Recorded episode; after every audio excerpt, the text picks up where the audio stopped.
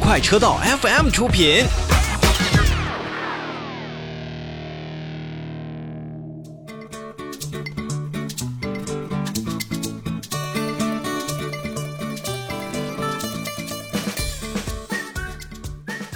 让我们来再看另外一个召回信息。长城汽车呢，也是向国家市场监督管理总局备案召回计划，决定同样是在七月十六号开始去召回二零一八年七月七日至二零一九年十月三十日期间生产的部分欧拉的 iQ 电动汽车，共计一万六千两百一十六辆。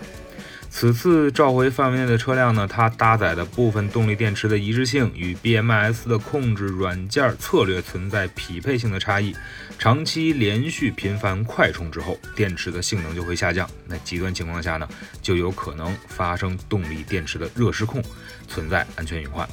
所以，长城汽车股份有限公司将免费对召回范围内的一万六千多辆的车型的动力电池进行检测，并重新刷写适应工况场景的控制策略软件。必要的时候呢，去更换电池模组，以消除安全的这样的隐患。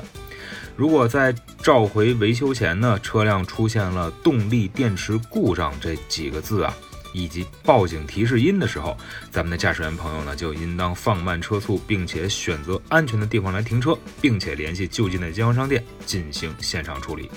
另外呢，和刚才所提到的奇瑞艾瑞泽五 E 的车型一样，这一次的长城的欧拉 iQ 车型召回呢，也实际上是在国家市场监督管理总局的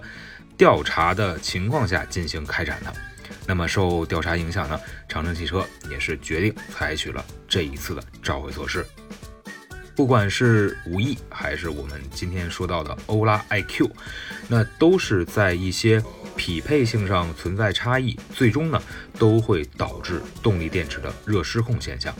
那这五 E 和欧拉 iQ，可能五 E 的车型还会更少一些，但欧拉 iQ 现在在河北的。保定啊，石家庄基本上都是以出行的这样的服务车型为主，所以说不光是师傅们可能会承担此部分的风险，那么坐在 iQ 上面的一些咱们的日常通勤上下班的我们的日常消费者也可能会存在这样的风险。所以在本次召回之后呢，也希望这一万六千两百一十六台的欧拉 iQ 汽车好好的去回电检查一下，如果有问题的话。赶紧处理掉。